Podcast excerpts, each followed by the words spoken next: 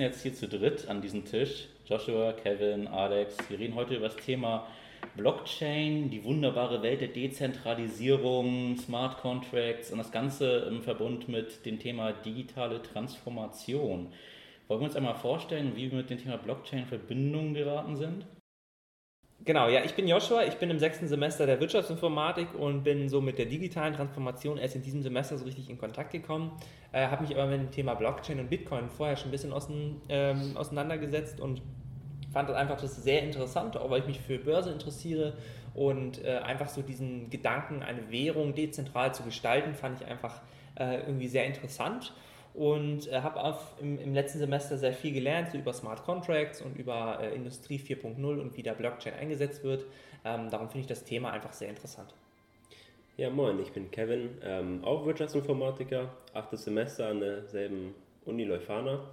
Und ich bin vor ungefähr zwei, drei Jahren das erste Mal mit äh, Blockchain und Kryptowährungen in Kontakt bekommen, indem ich, sag ich mal, kleinere Summen äh, an Geld in, in Kryptowährungen investiert habe zu dem Zeitpunkt ähm, vor allem Ripple und Bitcoin, das hat mich einfach so nat äh, natürlich gecatcht, das hat einfach meinen äh, Interessen ungefähr entsprochen, fand ich sehr cool, hat viel Potenzial gezeigt, dass man sprach von Zukunftstechnologie und der Währung der Zukunft, fand ich cool. Und ähm, ja, ich wollte einfach sehen, wie sich das entwickelt hat. Und das Thema in diesem Semester hat einfach äh, gut dazu gepasst.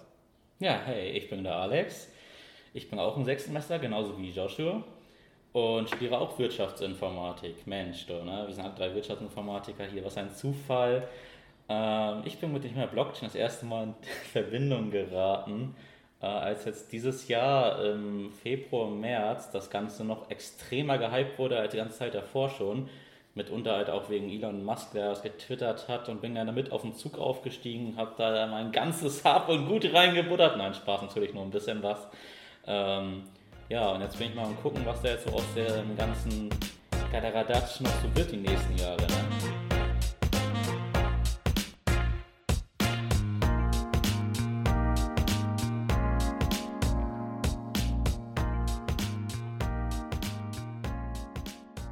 Ja, heute das Thema Blockchain. Wir haben da so einen kleinen Leitfaden, worüber wir heute reden möchten. Einmal über die Blockchain an sich. Was ist das überhaupt? Ist es dasselbe wie Bitcoin? Oder gibt es da Unterschiede? Dann, ähm, wofür wird Blockchain eingesetzt? Use Cases von Blockchain und eine kritische Einordnung davon. Ähm, wir reden auch über Smart Contracts, über das Gesundheitswesen, äh, wie das mit Blockchain revolutioniert werden könnte und über dezentrale Datenbanken, wenn wir dazu noch kommen. Ja, wer möchte einmal anfangen? Was ist denn Blockchain? Was gibt es denn darüber zu wissen? Äh, ja, ich könnte anfangen. Blockchain ist ja eine Art Datenbank, wo man Daten drin speichert. Der Unterschied zu einer regulären Datenbank ist, dass diese in der Theorie weder verendbar sind noch löschbar im Nachhinein. Wie das dann in der Praxis aussieht, da werden wir nochmal bestimmt drüber reden und was für Probleme da und Konflikte noch aufkommen. Grundsätzlich ist es aber so, dass man im Endeffekt Blöcke hat, die Daten enthalten und die Daten dann und dann einen Header haben, wo der Header auf den nächsten Block verweist und somit hat man dann eine Art Kette, also eine Chain von Blöcken, die dann halt zur Datenspeicherung. Was für Daten können das denn so sein? Ich habe jetzt absolut keine Ahnung davon, sage ich aber mal so. Wenn ich jetzt hier zuhöre, ich schalte jetzt hier ein, habe keine Ahnung von Blockchain, was für Daten, was für Header, ich habe hier Begriffe und habe keine Ahnung, wovon du redest. Erklär mal so ein bisschen ins Detail, wenn das geht. Ähm, ja, also im Header sind eigentlich grundsätzlich äh, Informationen, die den Blog selbst betreffen. Dazu könnte zum Beispiel ein Zeitstempel sein. Dazu hat man zum Beispiel einen Nonce, das ist ein Code, der zufällig generiert wird, um einen Hashwert zu ermitteln. Der Hashwert ist dann, sage ich mal, eine eindeutige Identifikationsnummer in der Art. Die wird dann auch per Algorithmus berechnet und das wird dann je nach Protokoll auch verschieden gemacht. Dazu kommen wir noch bestimmt später, wenn wir über Kryptos reden. Da gibt es verschiedene Konzepte und ähm, im Blog selbst kann man Daten, alles Mögliche in Form Kryptowährung, können da Transaktionen sein. Ähm, es gibt aber auch Use Cases in, in der Stadtverwaltung, da können dann, sage ich mal, vielleicht Geburtsort oder Geburtsdatum oder generell, also alles Mögliche, was man sonst in der Datenbank auch speichern könnte. Das klingt könnte. ja echt spannend. Also ich könnte quasi meinen Personalausweis in der Blockchain speichern. Ja, theoretisch schon. Und äh, wie das aussehen wird, wirst du auch vielleicht erfahren oder wirst du erfahren, wenn wir über Dubai reden, denn die haben sowas ähnliches auch schon in der Art äh, schon implementiert für die ganzen Bürger dort. Ja, krass. Ich dachte bisher immer so, ne? Blockchain, das ist irgendwie nur so Bitcoin oder irgendwelche Kryptowährungen, aber eigentlich ist es ja doch eine sinnvolle Technologie dahinter. Ja, also Blockchain wurde halt populär gemacht durch die Kryptowährungen, aber was dahinter steckt, ist noch einiges viel, viel mehr. Das werden wir auch in den Use Cases noch erfahren. Ähm, aber grundsätzlich ist es äh, ein, ein, ich weiß nicht, ob ich es revolutionär nennen würde, aber es hat sehr viel Zukunftspotenzial, um für Supply Chains oder für äh, Regierungen und Staatsverwaltungen den Job um einiges leichter und sicherer und vertrauter zu machen. Auch Banken können davon profitieren und machen dies schon zum Teil. Also Blockchain sieht sehr vielversprechend aus. Genau, also man kann grob sagen, es gibt so drei Definitionen von, von Blockchain. Einmal die Blockchain als Datenstruktur.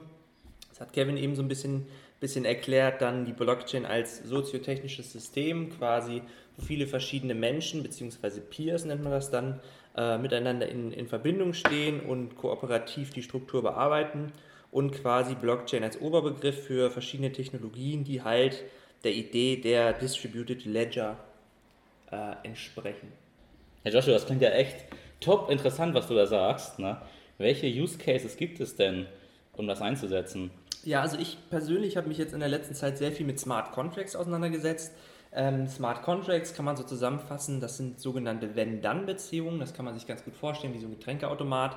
Wenn man genug Geld in den Automaten reingeworfen hat, dann bekommt man äh, genau das raus, was man ausgewählt hat. Und so funktionieren Smart Contracts auch. Sie sind zivilrechtlich betrachtet nicht ganz so zu handhaben wie normale Verträge, aber sie imitieren quasi die normalen Verträge und laufen auf Solidity, das ist die Programmiersprache von Ethereum. Da reden wir auch gleich noch drüber, über ähm, Kryptowährungen. Und ähm, das hilft einfach vielen äh, Unternehmen, insbesondere gerade der äh, Finanzindustrie, äh, neue Wege zu finden, ähm, Prozesse zu optimieren. Sprich, normalerweise wird in einem äh, wird zum Beispiel in einem Kreditvergabecenter muss, muss, müssen erst diese ganzen Sachen bearbeitet werden und müssen alle ähm, ja, autorisiert werden, dass die Transaktionen auch wirklich stattfinden können. Das kann man halt durch ein Smart Contract alles automatisiert machen, dass wenn etwas eintritt, ähm, eine Bedingung, dass dann gleichzeitig auch eine, eine äh, irgendwie was passiert, dass irgendwie Geld ausgeschüttet wird, ein Kredit vergeben wird oder sowas, äh, sowas ähnliches. Genau. Das, das, klingt echt top. Ich hatte letztens äh, einen Fall, da beim Bekannten, da ist jemand gestorben, der hat eine Lebensversicherung abgeschlossen, die Versicherung, die wollte, die wollte partout einfach nicht zahlen. Ne? Ja. Ähm, könnte man sowas nicht auch mit einem Smart Contract irgendwie vereinfachen, dass man irgendwie sagt, okay, hier sind die Sterbepapiere, der Typ hat eine Lebensversicherung gehabt, ähm, über einen Smart Contract geregelt so und dann zack, automatisch wird das Geld ausgezahlt von der Versicherung? Ja, das ist jetzt vielleicht ein makaberes Beispiel, aber das stimmt, was du sagst. Äh, man könnte es sogar noch einfacher machen, man muss gar nicht die Sterbepapiere einreichen, sondern es könnte so laufen, dass sobald der äh, Tod des Menschen registriert worden ist, da wird ja immer irgendwo registriert, wird automatisch Geld ausgeschüttet. Oder, wie unser netter Dozent Herr Drews mal erzählt hat, wenn man zum Beispiel ein Kind bekommt, dann wird automatisch bei dem Eintrag des Kindes in ein Register wird automatisch äh, sichergestellt, dass er dann, also das Kind dann in sechs Jahren zum Beispiel äh, einen Kita-Platz bekommt oder die ganzen, den ganzen anderen Papierkram, der sonst äh, mit Be Behördengängen verbunden ist, automatisiert stattfindet. Warum macht man das nicht schon längst? Das ist ja ein wirklich top aktuelles, interessantes Thema. Ja, also ich, ich persönlich äh, kenne so Projekte aus Estland, dass die da ähm, schon lange mit Smart Contracts arbeiten, aber ich glaube auch in Dubai, im Gesundheitswesen, ist es so, dass äh, sie sehr stark auf Smart Contracts, aber auch auf Blockchain als solche setzen. Ja, das stimmt. Thema Dubai. Äh, für viele, viele werden es wahrscheinlich nicht wissen, aber Dubai ist die Stadt, die darauf zielt, äh, möglichst die Blockchain-Hauptstadt der Welt zu werden. Die haben da schon früh angefangen zu investieren in äh, eigene Branchen, oder in eigene Zweige der Regierung, die möglichst früh zu digitalisieren. Und da ist dann Blockchain tatsächlich ein sehr zentraler und wichtiger Punkt für die. Äh, ein Beispiel, was sie sich so vorgenommen haben, war, dass sie bis Ende dieses Jahres auf komplett Papier verzichten. Das heißt, die haben innerhalb der eigenen äh, Verwaltungen keine Papierverkehr. Ähm, so wie wenn man jetzt irgendwelche Dokumente oder, oder ähm, Sachen unterschreiben müsste, soll das auch ohne Papier laufen und die wollen so gut wie deren gesamtes System auf Blockchain basieren. Das heißt, sprich Gesundheitswesen, äh, wenn man seine Geburts, äh, Geburtsurkunde oder so etwas eingereicht bekommen möchte oder äh, anfordern möchte, eher gesagt, dann kann man äh, dies äh, ganz schnell und bequem machen, da dies in der Blockchain irgendwo dargespeichert ist. So, Beispiel Gesundheitswesen jetzt konkret. Was heißt das für das konkrete äh, Gesundheitswesen? Die Lizenzierung zum Beispiel von Ärzten geht halt in Sekundenschnelle. Das heißt, äh, jeder Arzt ist so gesagt in einem Register in der Blockchain gespeichert. Ähm, und wenn der eine Lizenz äh, für irgendwas erworben hat oder, oder möchte, dann kann er dies meistens einfach problemlos über eine App machen oder über ein System am PC. Und die wird dann auch meistens sofort gegeben, sobald die Voraussetzungen stattgefunden sind oder Fuck, ich kann kein Deutsch. Eingereicht. Voraussetzungen erfüllt worden sind. Genau, erfüllt worden sind, danke. ja, cool. Nee, auf jeden Fall sehr interessant. Ja, Kein dann, Aussetzer ist auch mal normal, ne? Ja, aber dann, guck mal, dann, dann ist das doch gut. Es gibt, gab doch mal früher so einen Typen, der, ähm, der äh, sich den, den Titel eines Psychologen erschlichen hat und äh, 20 Jahre lang als Psychologe praktiziert hat, obwohl er, eigentlich, genau, obwohl er eigentlich Postbote war. Ja. Sowas, sowas wäre natürlich dann nicht möglich mit, äh, mit auf Blockchain basiertem äh, Ding. Wir ja, haben jetzt. Meinst weiß du, ich nicht. Meinst du?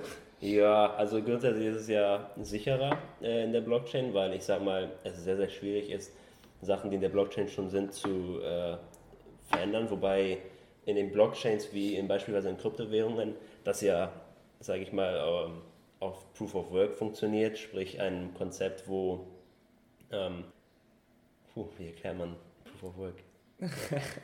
also es ist so, es gibt da so, ne? Habe ich mal irgendwo gehört und gelesen, äh, so, ein so ein Zusammenschluss aus ganz vielen Rechnern und äh, dann wird halt eben ein äh, Datenblock, der wird erstellt, da werden Daten reingeladen, diese Daten sollen validiert werden, dass da gesagt wird von, okay, die Daten stimmen auch.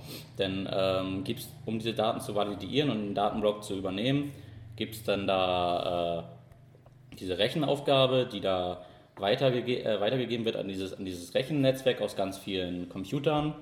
Und der Computer, der jetzt zuerst erledigt, der, äh, also der ist quasi dann bestätigt, dass das alles richtig ist und das dann auch übernimmt in diese Datenkette, die Blockchain, ähm, der äh, kriegt dann dafür auch eine kleine Belohnung. Und diese Belohnung ist dann die Gebühr, die anfällt beim Proof of Work und durch diese Gebühren entstehen halt eben Kosten in der Blockchain und diese Kosten, dadurch, dass die halt eben immer höher werden, umso äh, mehr verändert werden muss. Also wenn etwas aus der Vergangenheit nicht verändert wird, das ist halt eben nicht so einfach möglich. Da müssen nämlich auch die ganzen Datensätze danach verändert werden und umso höher werden diese Gebühren und deswegen äh, ist Proof of Work ein quasi ja, Konsensmechanismus, der dafür sorgt, dass alles innerhalb der Blockchain auch richtig ist.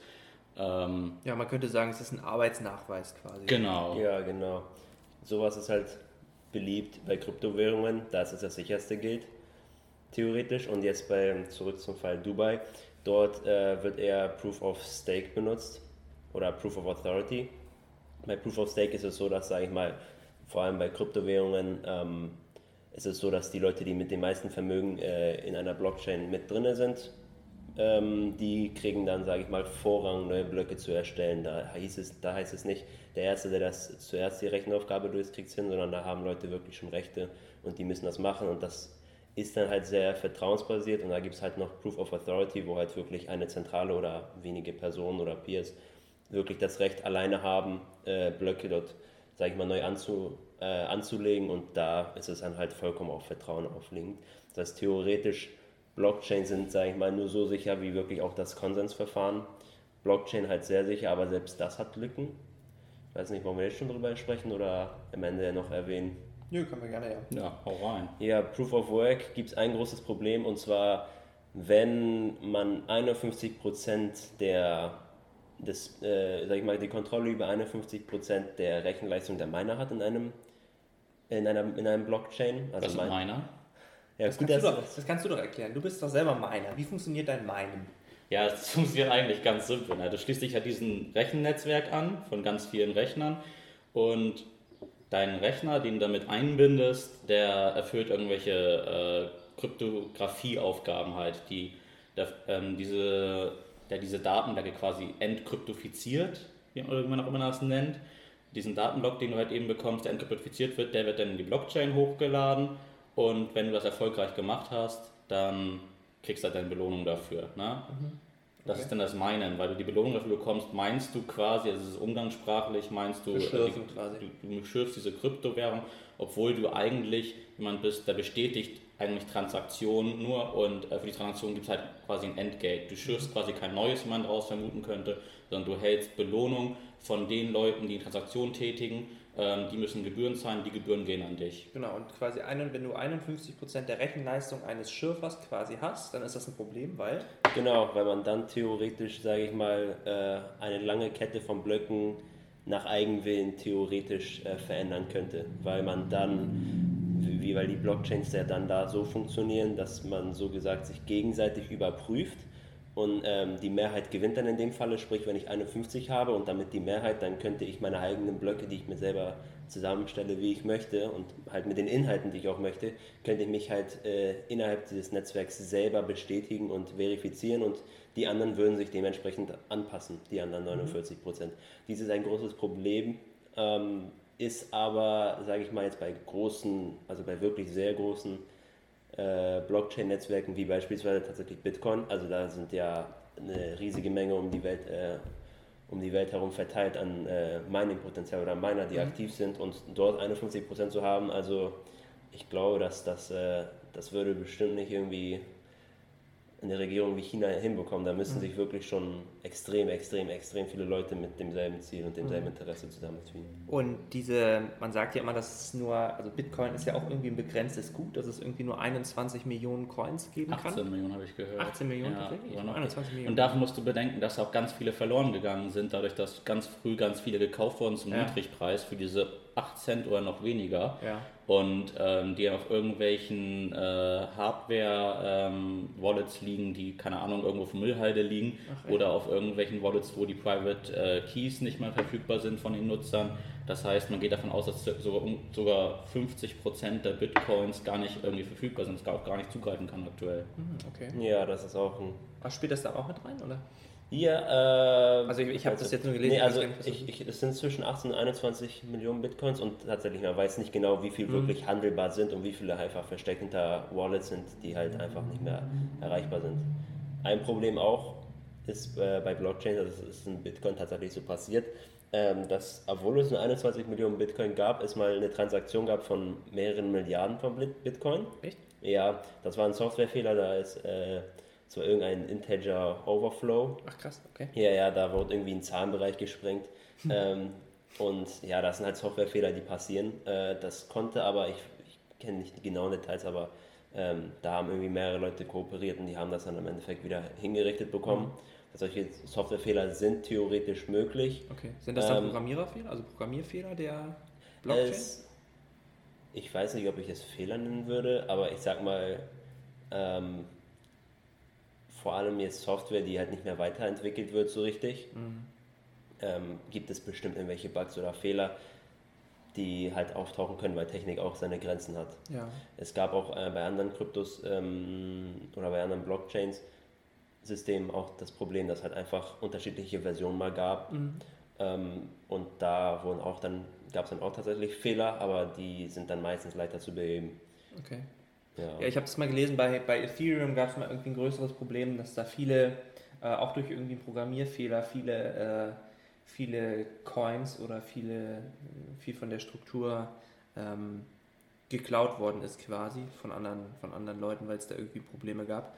Ähm, was, was, was ist denn eigentlich so, der, so eine Bitcoin? Oder wie, wie kann man sich Kryptowährungen vorstellen? Wie kann man Kryptowährungen eigentlich einsetzen?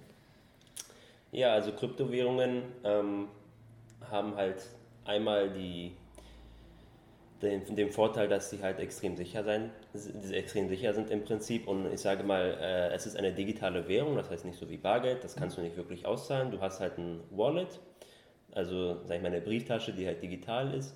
Dort speicherst du deine ganzen Währungen.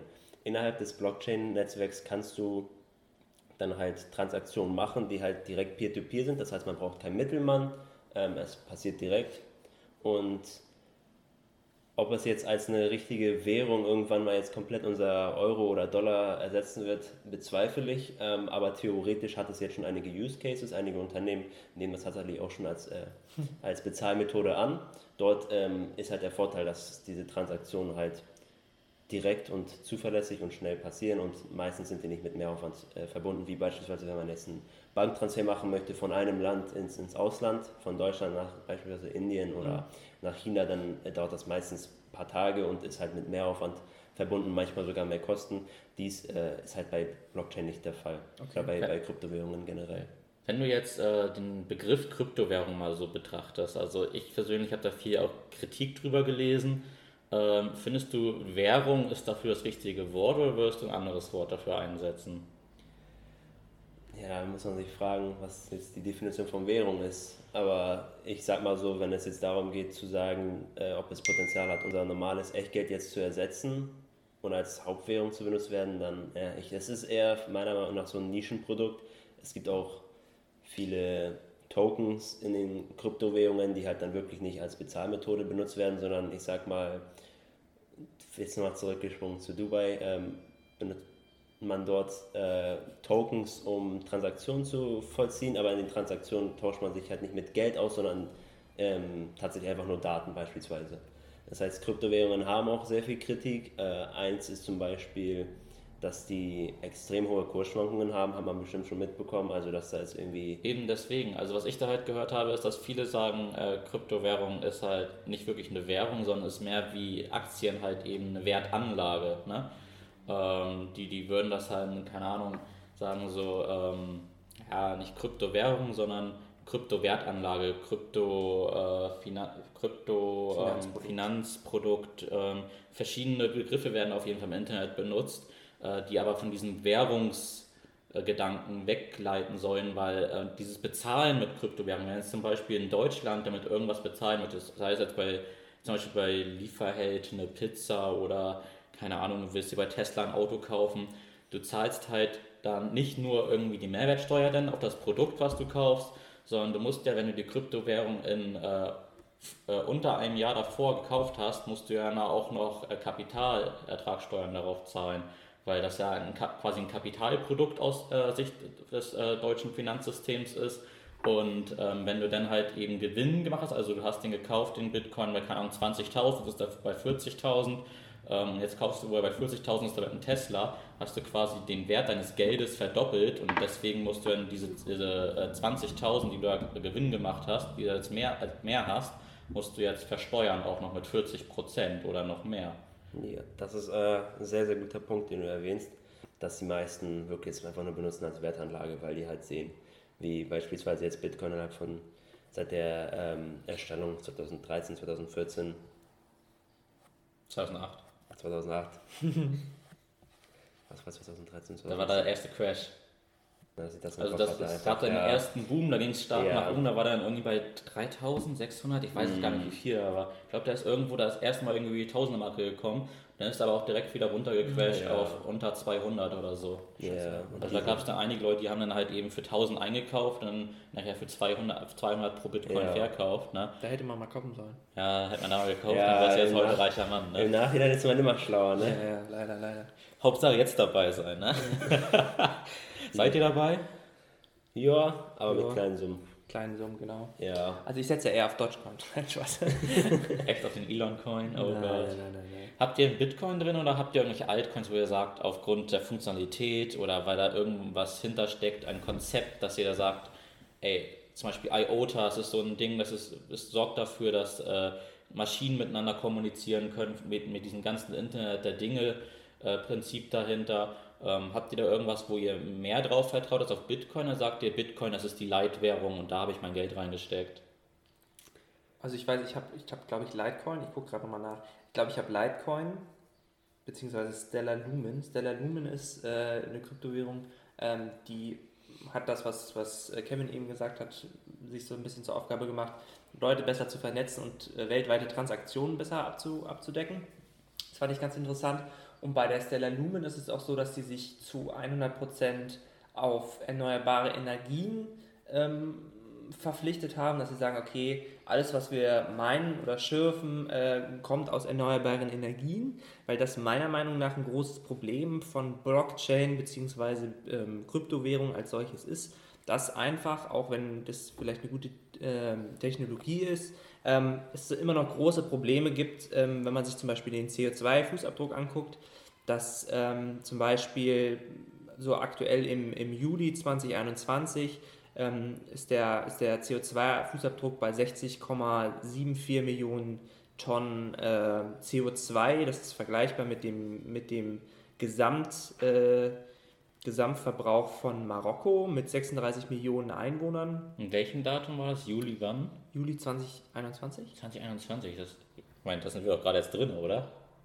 Ja, also das ist eine recht, recht aktuelle Zahl auf jeden Fall. Und ähm, quasi, wenn man sich das anguckt, dass eine Transaktion von, von Bitcoin entspricht 125 Stunden am Stück YouTube schauen, ähm, was ich finde schon recht viel ist und man sich überlegen sollte, ob gerade unter der aktuellen Situation des, des Klimawandels und des ähm, ja, immer wärmer werden des, des Klimas, ob das so die richtige Technologie ist, sich ähm, so auf Blockchain- und Bitcoin-Anwendungen zu, zu stützen, ähm, weil ich gebe ehrlich zu, es ist eine tolle Technologie und Dezentralität finde ich auch super gut, aber dieses, dieser Stromverbrauch, dass äh, das durchschnittlich ähm, quasi so viel ist wie, wie äh, ein amerikanischer Tageshaushalt am Tag äh, in, in 54, 54 Tagen verbraucht, finde ich schon ziemlich viel und ist für mich auch irgendwie so ein Punkt, dass ich sage, das ist keine Technologie, in die ich sagen würde, wo staatlich rein investiert werden sollte. Einfach auch, weil es hohe Initialkosten hat, sowas anzulegen und die Nachhaltigkeit einfach nicht gegeben ist. Da muss man aber auch sagen, das ist ähm, vor allem jetzt mit Bitcoin das Problem an der, äh, an der Proof of Work, ähm, am Proof of Work, weil da wirklich extrem viele Rechenleistungen sind, da, sage ich mal, viele Leute gleichzeitig an einem Block sind, obwohl nur einer, sage ich mal, jetzt das Entgelt bekommt äh, und so sehr viel Energie, sag ich mal, verschwendet wird. Da hat das Problem hat man halt nicht bei Proof of Stake oder Proof of Authority. Da zum Beispiel Ethereum, auch einer der bekannteren Kryptowährungen, äh, ist da jetzt umge, umgeswitcht, theoretisch. Ist schon fertig? Sind noch dabei, glaube ich, ne? Ich glaube, die sind schon durch, aber ich weiß nicht genau. Mal, wir, googeln dann wir können ja nachschauen. ähm, aber auf jeden wir Fall ist das gleich nochmal nach für euch. Ne? Live googeln. live googeln, genau. Genau, auf jeden Fall ähm, hatten die Proof of Work, haben, da kam halt sehr viel Kritik, ähm, denn im Gegensatz zu Bitcoin wird Ethereum halt aktuell die ganze Zeit immer noch erneuert. Bitcoin wird ja äh, vom Pseudonym, sage ich mal, beziehungsweise man weiß jetzt nicht genau, immer noch nicht, wer das jetzt äh, erfunden hat. Wer Bitcoin erfunden hat, wird auch nicht mehr weiterentwickelt, aber Ethereum zum Beispiel wird jetzt von Proof of Work, was halt sehr energielastig ist, umgeswitcht auf äh, Proof of Stake, meine ich, war das. Und das äh, löst theoretisch nicht komplett den, äh, das löscht nicht den kompletten Stromverbrauch aus, aber es reduziert es um einiges. Verbindet man das noch mit erneuerbaren Energien, wie schon gerade erwähnt, sollte das, glaube ich, meiner Meinung nach gar nicht so ein großes Problem sein. Proof of Stake war nochmal was? Proof of Stake war, dass die Leute, die an der Blockchain das größte Vermögen haben, auch äh, mehr Rechte haben oder beziehungsweise mehr Blöcke, sag ich mal, jetzt meinen können. können, theoretisch Okay. jetzt, ne? Jetzt im, im Kontext zu, zu, wo wir über das Mine geredet haben, ist es nicht so, dass jetzt irgendwie alle sich auf einen Block schmeißen und wenn man, äh, sag ich mal, zu spät war, dann hat man halt nichts. Äh, wurde aber wurde bei Proof of Stake darauf gesetzt, dass beispielsweise Leute, die halt mit viel Vermögen drin sind, auch wahrscheinlich ein Interesse, haben. ne, ein Interesse haben, diese Blockchain auch möglichst stabil und am Leben zu halten. Äh, und die haben dann einfach auch mehr Rechte. Aber Ja. nicht, die, die unterliegen nicht dem kompletten Recht, neue Blöcke zu machen, sondern das wird prozentual irgendwie Mhm. gemacht. Ich vermute, das wird dann äh, je nach Case verschieden geregelt. Okay. Ja, also das ist so für mich, wenn man sich das jetzt so in der, in der Retrospektive, wir haben uns ja jetzt die letzten zwei Monate damit auseinandergesetzt, ähm, wäre so für mich irgendwie noch eine Kritik an der Blockchain-Technologie, Smart Contracts und so, denke ich, das wird äh, jetzt immer weiter und breiter eingesetzt. Ähm, also zum Beispiel auch in der Immobilienbranche wird es viel eingesetzt, dass man sagt, okay, man kommt zur Tür rein und in dem Moment, wo sich zum Beispiel ähm, der Smart Contract mit in Verbindung mit IoT quasi mit dem mit der Wohnung verbindet, ähm, geht halt der Mietvertrag los, zum Beispiel so als ganz ähm, niedrigschwelliges Anwendungsmodell. Ich glaube schon, dass das eine, eine, eine große Zukunft hat, äh, aber ich, ich glaube, bevor dieses Problem der Energieerzeugung und dieser Nachhaltigkeit nicht gelöst ist, ist für mich persönlich, äh, finde ich das schwierig. Also ich weiß nicht, wie, wie seht ihr so die zukünftige äh, Einsatz von, von Blockchain bzw. Bitcoin? Also wenn man Blockchain an sich betrachtet, ist nur die Bitcoin-Blockchain. Ähm, da hast du ja schon gesagt, es gibt einen sehr hohen CO2-Ausstoß aktuell. Das letzte, was ich da irgendwie gesehen habe, war, glaube ich, schon etwas ältere. Aber da war es auch so, dass allein die Blockchain von äh, Bitcoin so viel Strom verbraucht hat wie das ganze Land Niederland in einem Jahr. Und Niederland ist jetzt echt kein kleines Land, so in Europa. Ne? Ähm, von daher ist der Stromverbrauch schon hoch. Äh, was ich in der Studie aber auch gelesen habe, ist, dass halt die ungefähr gerade bei 60% Ökostrom sind, also aus erneuerbaren Energien. Dann sagt man so, okay, 40% äh, laufen über Kohlekraftwerke und schießen mich tot äh, in der Bitcoin-Blockchain. Ist immer noch ziemlich viel, wenn man den gesamten Stromverbrauch betrachtet. Wenn, wenn man denkt, 40% eines Landes äh, läuft auf Kohlekraft und Blockchain, die Bitcoin-Blockchain ist halt aktuell so viel wie ein, wie ein Land an Stromverbrauch. Es ist einfach immer noch ein immenser Mehrstromverbrauch, der durch Kohlekraft äh, gefördert wird. Ähm, von daher sehe ich das auch etwas kritisch.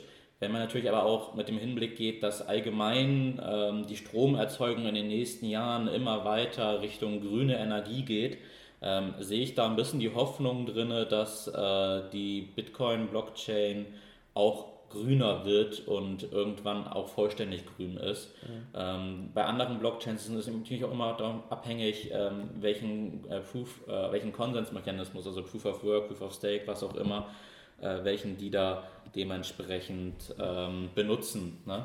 Ja. Also wenn ich jetzt zum Beispiel, wenn ich Ethereum sehe, die jetzt umsteigen oder umgestiegen sind, kannst du mal eben einer googeln, google mal eben einer rein, äh, die jetzt umgestiegen sind auf äh, oder umsteigen auf Proof of Stake, die machen damit quasi ihren kompletten Stromverbrauch, fahren die ja auf Null runter, weil Proof of Stake ja einfach nur die Speicherung von. Ähm, auf Null nicht, aber.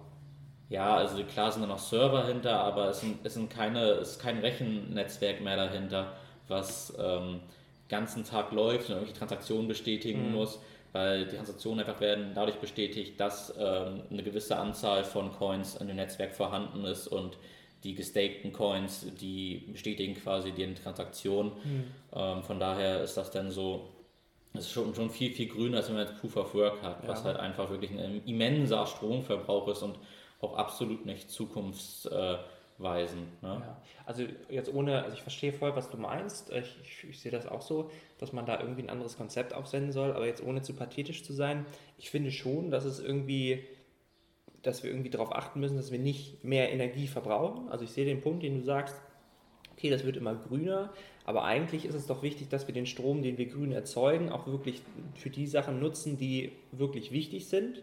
Und ich sehe einfach nicht so richtig das Konzept Bitcoin, wir haben ja eben schon gesagt, es ist keine Währung, sondern eher eine Spekulation. Und ich persönlich finde, dass wir nicht sagen, okay, das wird irgendwann grüner.